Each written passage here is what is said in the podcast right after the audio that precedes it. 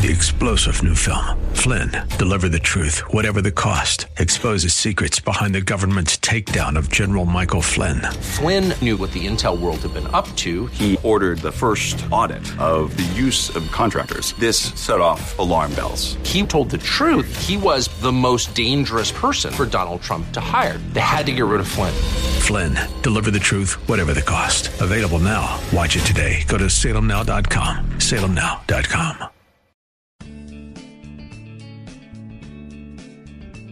Grace and peace to you, and welcome to Reaching for Real Life with Sean Azzaro, the senior pastor of River City Community Church in San Antonio, Texas. Now, this is a church that exists to help people just like you find the real life you were created for and then find it to the full.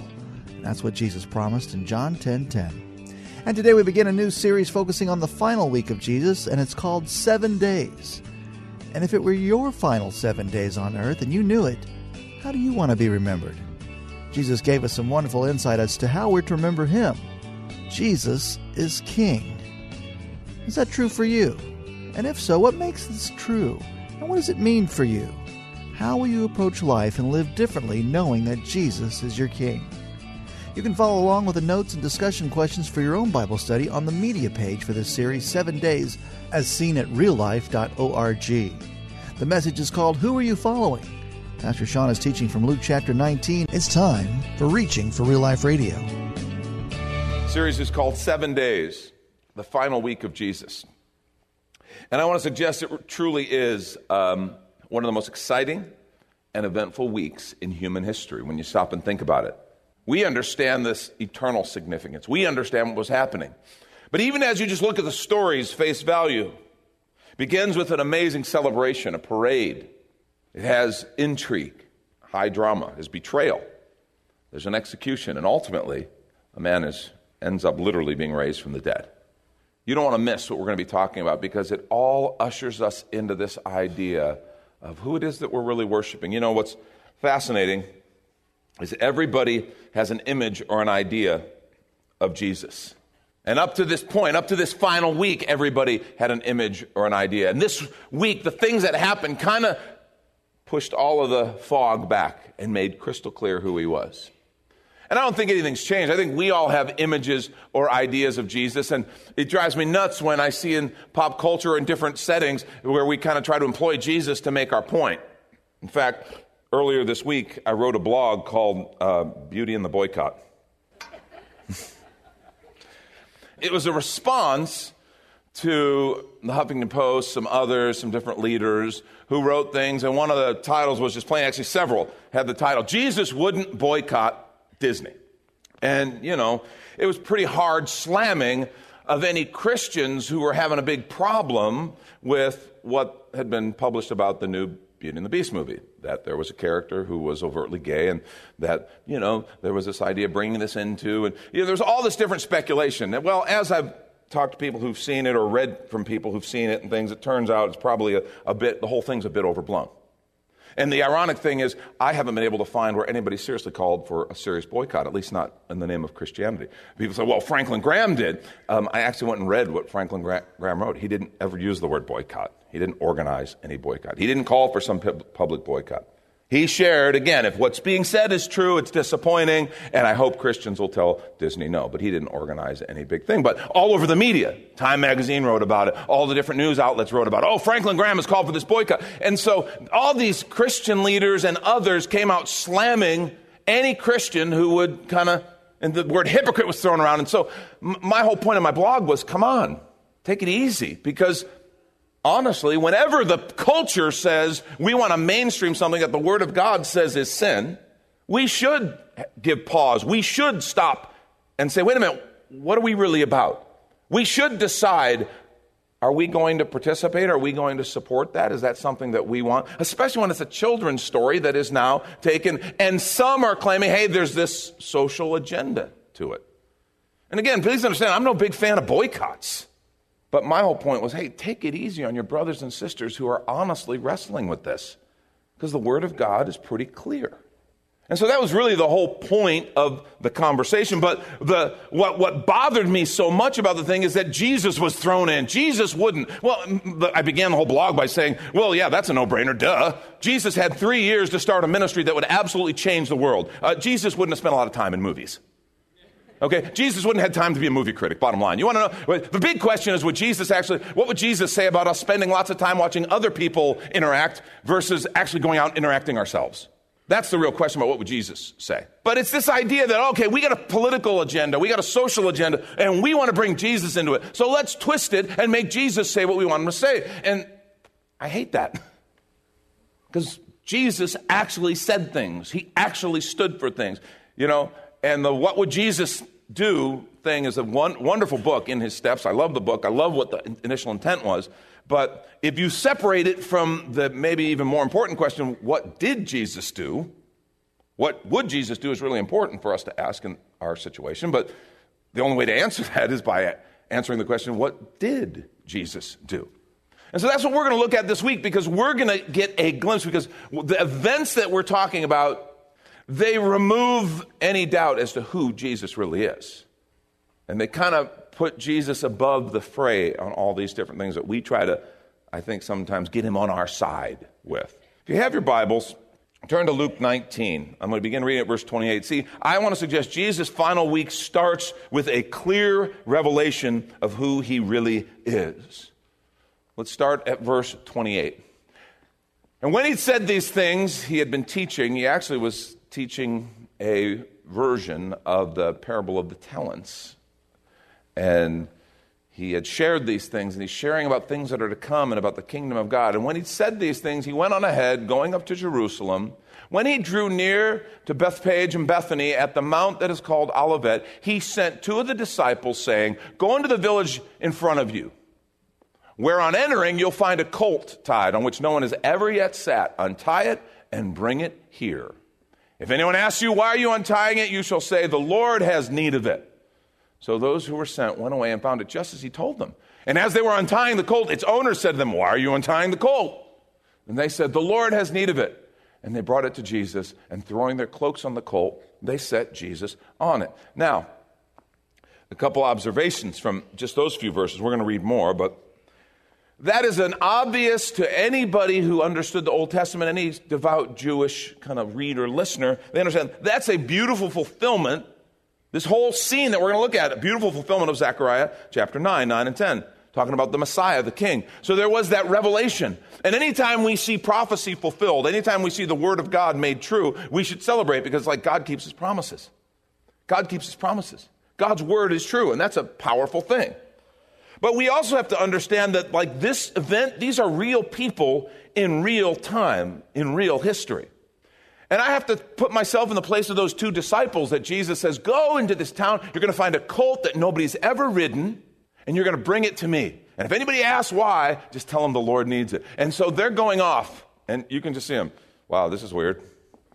We're horse thieves now. This is what we've been reduced to horse thieves. Because that's where they're living. That's, that's the reality. First of all, it's a colt that nobody's ever ridden. Well, well Jesus, what are you going to do with it? Okay, I grew up training horses. And so it's like, okay, that doesn't really make sense that you're going to try to use that. Couldn't we get something a little more established, a little more trained? But also, it's something that we don't own and we usually want us to go take it. And then they go, and it's exactly as Jesus said. And I could just see these four two disciples. Hurry, quick, get it. Hurry, no, you get it. Hurry up. And they untie the colt. And just like Jesus said, when they're going off, the owner comes and says, Why are you taking the colt? And they say, The Lord needs it, just like Jesus told them to. And the owner says, Okay, take it. And I find that whole thing fascinating. They put Jesus on it, and it begins this whole process. The whole thing, the idea of a colt that nobody had ever ridden, that, that Jesus is now going to ride that. I have actually ridden colts that nobody's ever ridden. It's not fun. You know, that's for people when, that's, when I was much younger and had no money, they hired people like me to do that. Because we were the only ones dumb enough who would do that and getting it from someone we don't even know. And, and, the whole point, what they saw, this whole crazy scenario, which it really was from their perspective, it just said, Jesus is a whole lot bigger than we think. See, Jesus has dominion over a colt that hasn't been ridden because to Jesus, it's just like a storm that's threatening to capsize the boat. And Jesus gets up and says, Peace be still. And it does. And to a colt who, I mean, I can just imagine Jesus going up and kind of scratching its ears, this young, probably a donkey, the foal colt of a donkey, old enough to be ridden now, but not broken. And I can just see Jesus, and you can just see the animal calm down. Oh, wait a minute, this is the master. Oh, it's the master. It'll be fine, guys. It'll be fine. See, he has dominion over nature, he has power that we don't even understand. He has servants who aren't a part of what we're doing. Do you know, River City, we're not the only church in town? I mean, we're not going to be the only ones in heaven. I don't want to disappoint some of you. I hope you're okay with that. But God's doing all kinds of things. There's all kinds of great works, great ministries. There's great people who are serving the Lord. And they got to meet someone who they didn't know. He wasn't one of their number. They had no idea who he was. But he was a follower of Jesus. He'd heard about Jesus. He was surrendered. He recognized the Lord. So when they said the Lord needs it, he knew exactly who they're talking about. And he said, Take it. You see, he's bigger than our fear. He's bigger than our obstacles. And he has servants and he has people. He's doing things on so many different levels that we don't know about. They saw Jesus differently when they're leading that colt back and when they put him on it. They saw him differently, and that's the whole point. I think that's the point we're supposed to take too. We're supposed to see Jesus differently.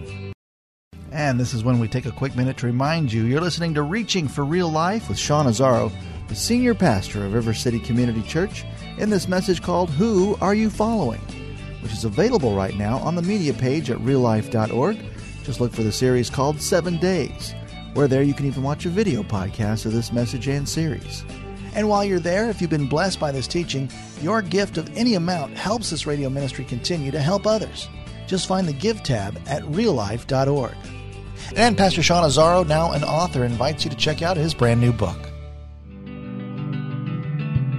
302 Books, a division of Salem Media Group, presents A Pilgrim's Guide to the Spirit Filled Life Rediscovering the Gift of the Spirit, authored by Sean Azzaro, pastor of River City Community Church in San Antonio, Texas. Growing up in and around Pentecostal churches, I really learned to appreciate the role of the Spirit in the life of the believer. But I also saw what I considered to be imbalance and excess in some of our churches when it came to how we taught about the infilling. Now available at Amazon.com, Sean Azzaro shares his most requested teaching and radio broadcast broadcast series in a devotional form, encouraging you to embrace the spirit filled life. I wrote in a devotional style to encourage readers to examine the scripture with fresh eyes and make room for the Lord to speak about the role of the Spirit in our lives. The goal of the whole book is to simply make you hungry for more of the Spirit. Order your copy of A Pilgrim's Guide to the Spirit Filled Life by Sean Azzaro today at Amazon or reachingforreallife.org. And now back to the message Who are you following? This is Reaching for Real Life Radio.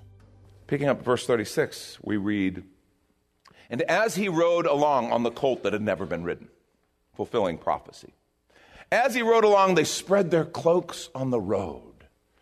And as he was drawing near, already on the way down the Mount of Olives, the whole multitude of his disciples began to rejoice and praise God with a loud voice for all the mighty works that they'd seen, saying, Blessed is the King who comes in the name of the Lord, peace in heaven and glory in the highest. Some of the Pharisees in the crowd said to him, Teacher, rebuke your disciples. He answered, I tell you, if these are silent, the very stones would cry out. This amazing story just keeps getting more amazing. This little processional that starts out with his disciples and some followers, it gathers steam in this whole, and the, the scripture uses the word multitude, a huge crowd of people begin to worship him. They, they put their coats in front, making like a, a little red carpet kind of thing. One of the other gospel writers tells us they use palm branches and they put them before him and create this little royal carpet. And they begin to worship him. And they declare him the king. Blessed is the king who comes in the name of the Lord. They sing Hosanna, which means praise the Lord. They worship. And let me just say to you, this multitude worshiping Jesus as he has this triumphant entry into Jerusalem, it is exactly right. It is, as it should be. But what I find interesting and actually kind of sad is that within the week, many of those multitude are going to shout, Crucify him, as part of another crowd. And when all the dust settles and the followers of Jesus gather after the resurrection, after everything has occurred, after the most gut wrenching weeks that they've ever experienced, when they all gather in the upper room, there's 120 of them. What happened to the multitude? Where'd they all go? See, it's not songs It's not excitement or enthusiasm. It's not palm branches that make a worshiper. I like to think that maybe some of these people were among the 3,000 who were saved, who were filled with the Spirit on the day of Pentecost. But I don't know. I just know that when they gathered in the upper room and all the followers of Jesus was there, there were only 120 of them. It's not songs, it's not waving your hands or palm branches or any of that that makes someone a worshiper. It's not being part of the crowd that makes you a worshiper. Be careful about judging based on the crowd. And of course, we know in the crowd there were critics, and there always are in the crowd. Don't be bothered by that. When the critics come, no matter what it is, if God asks you to do something and you go do it, just and, and critics start coming, instead of like, oh my gosh, there's critics, uh, just know, okay, there's always critics. If you have people in your life who have the gift of criticism, just good for you. God bless you. It's, it's a cheap gift. There's always critics. But what was fascinating about this crowd is that they were critics of the worship. And understand something real worship is off putting to those who aren't worshipers, who don't get it. It really is. There's something that it rubs them wrong. And they tell Jesus, Master, tell them to be quiet. And he says that amazing phrase if, if they don't, if these keep silent, the very stones will cry out. In other words, folks, Jesus is going to be worshiped no matter what. He is God over nature, He is God over creation. If we don't worship Him, the stones, the mountains, the trees, the sky, all of it will just ring with his praise and his worship. We go on. Verse 41 And when he drew near, he saw the city. Now, this is interesting. He wept over it, saying, Would that you, even you, had known on this day the things that make for peace, but now they're hidden from your eyes. For the days will come upon you when your enemies will set up a barricade around you and surround you and hem you in on every side and tear you down to the ground you and your children within you, and they'll not leave one stone upon another in you, because you did not know the time of your visitation. You have to understand how striking that those few verses are. Be, because Jesus is in the midst of a huge celebration. It says they're literally rejoicing. So these people are celebrating. It's a party. It's a coronation. This is the Messiah, the King. They're ecstatic. They're laughing. They're joyful. The palm branches, the cloaks, the disciples. It's like, this is it. And this huge celebration is happening. And Jesus is weeping. Not tears of joy, but he's weeping for those who aren't part of that crowd. He's weeping over those who aren't with them, those who missed it those who were going to be destroyed as a result of their blindness. See, this whole scene makes something perfectly clear. We understand that Jesus is a prophet. We know that. And they understood that. We understand that Jesus is the great teacher of all time. And they understood he was a great teacher. We know he is our humble Savior, he's the friend of sinners. But lest we forget, first and foremost, he is something else above all of that. And this passage makes that abundantly clear. It is a powerful scriptural declaration. This passage kicks off Jesus' final week by declaring and illustrating one very powerful idea, and it is this the call to follow Jesus is the call to follow the King.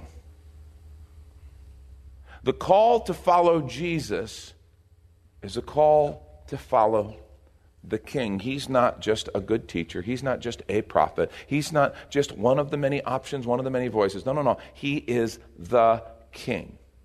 And this passage, in so many ways, makes that crystal clear. The call to follow Jesus is the call to follow the king. Now, let's take a moment and talk about the kingdom because one of the things we understand if we look at the scripture is that Jesus didn't talk a whole lot about the church. Okay? It's because it wasn't launched yet. Okay? He, he obviously was the first one to talk about the church. He said, you know, on this rock I will build my church, and the gates of hell will not prevail against it. So he did talk about the church. He talked about something that he was going to build. The Apostle Paul is really the one who more taught us how to be the church.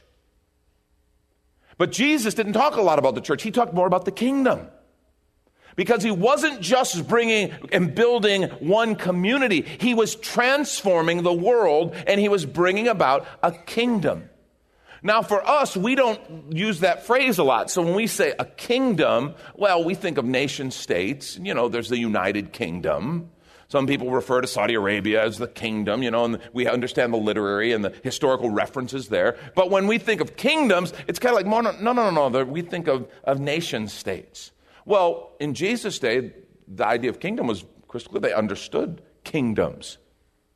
A kingdom had a different king had a different rule of law, had a different language. It was different. And when you, it was very clear when you were leaving one kingdom and entering another. And what Jesus is making clear in his constant teaching of the kingdom, think how many times he talks about the kingdom.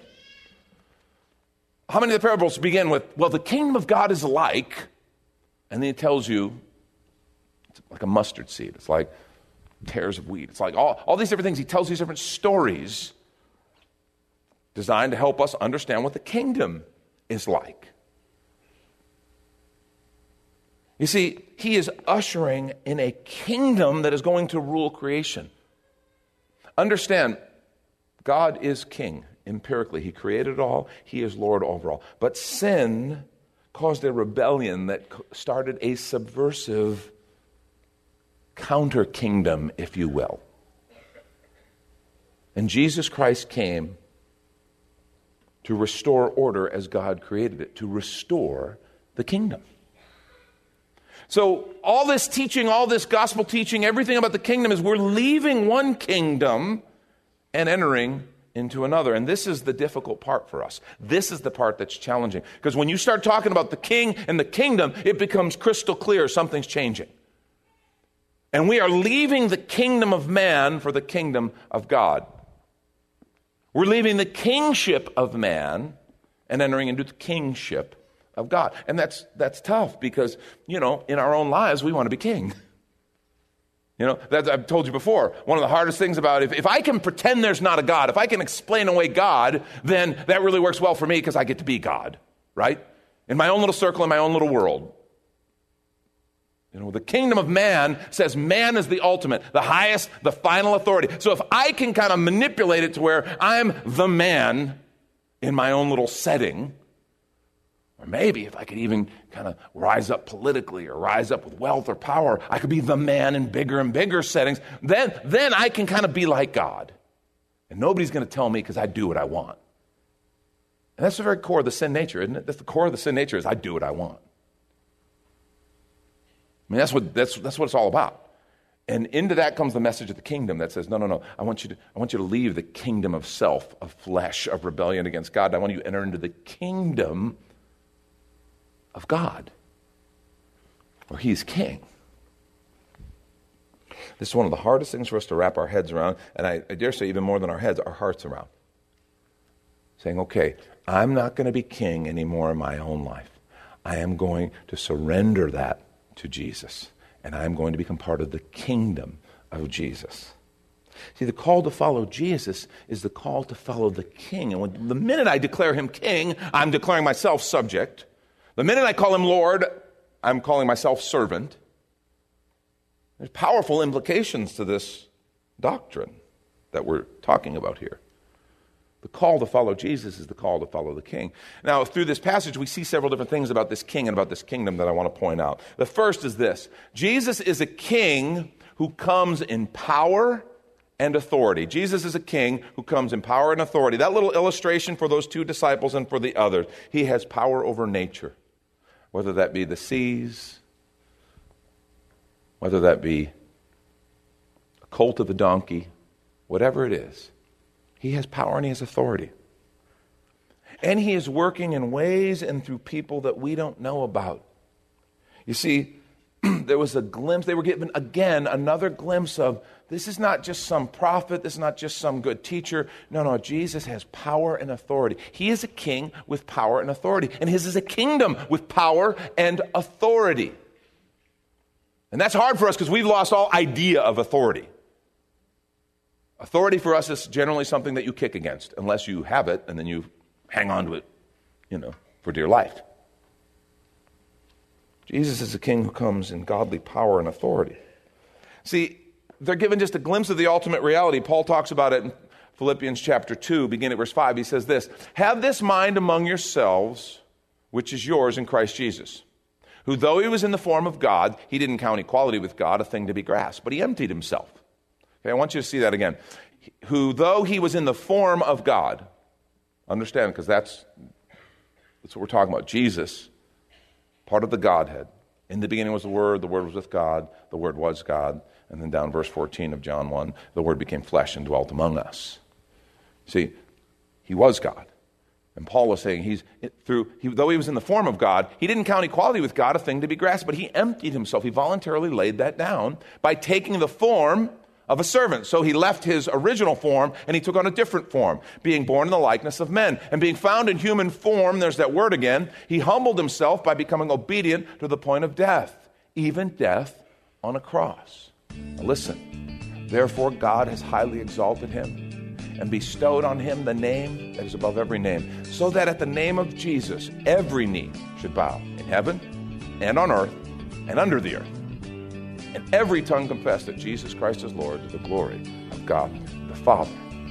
That's Pastor Sean Azzaro. You've been listening to Reaching for Real Life Radio. And if you'd like to hear this full message called Who Are You Following, or this whole series on the final seven days of Jesus' time on earth, it's available right now on demand at reallife.org. And while you're there, we'd appreciate your feedback. You can leave us a note on our Contact Us page, or even better, your financial gift helps this radio ministry continue. Find that Give tab at reallife.org. But of course, you're invited to visit and join us at River City Community Church, located on Lookout Road right behind Rotama Park, next to the Real Life Amphitheater. If you'd like to call the church, the number is 210 490 5262. As Reaching for Real Life Radio is a service of River City Community Church, we hope you join us again next time as you travel the road to real life. Three star general Michael J. Flynn, head of the Pentagon Intelligence Agency, knew all the government's dirty secrets. He was one of the most respected generals in the military. Flynn knew what the intel world had been up to, he understood its funding. He ordered the first audit of the use of contractors. This set off alarm bells. The explosive new documentary, Flynn, Deliver the Truth, Whatever the Cost, uncovers the facts behind this scandal. Flynn told the truth. He was the most dangerous person for Donald Trump to hire. I find out the worst enemy that I'm going to face in my life is right here in America. They took my assessment and they wanted me to change it. And I was like, I'm not changing it. They had to get rid of Flynn with in depth interviews, archival footage, and never before seen personal records of the man behind the headlines. I just felt like I was drowning. Flynn, deliver the truth, whatever the cost. Available now. Watch it today. Go to salemnow.com. Salemnow.com.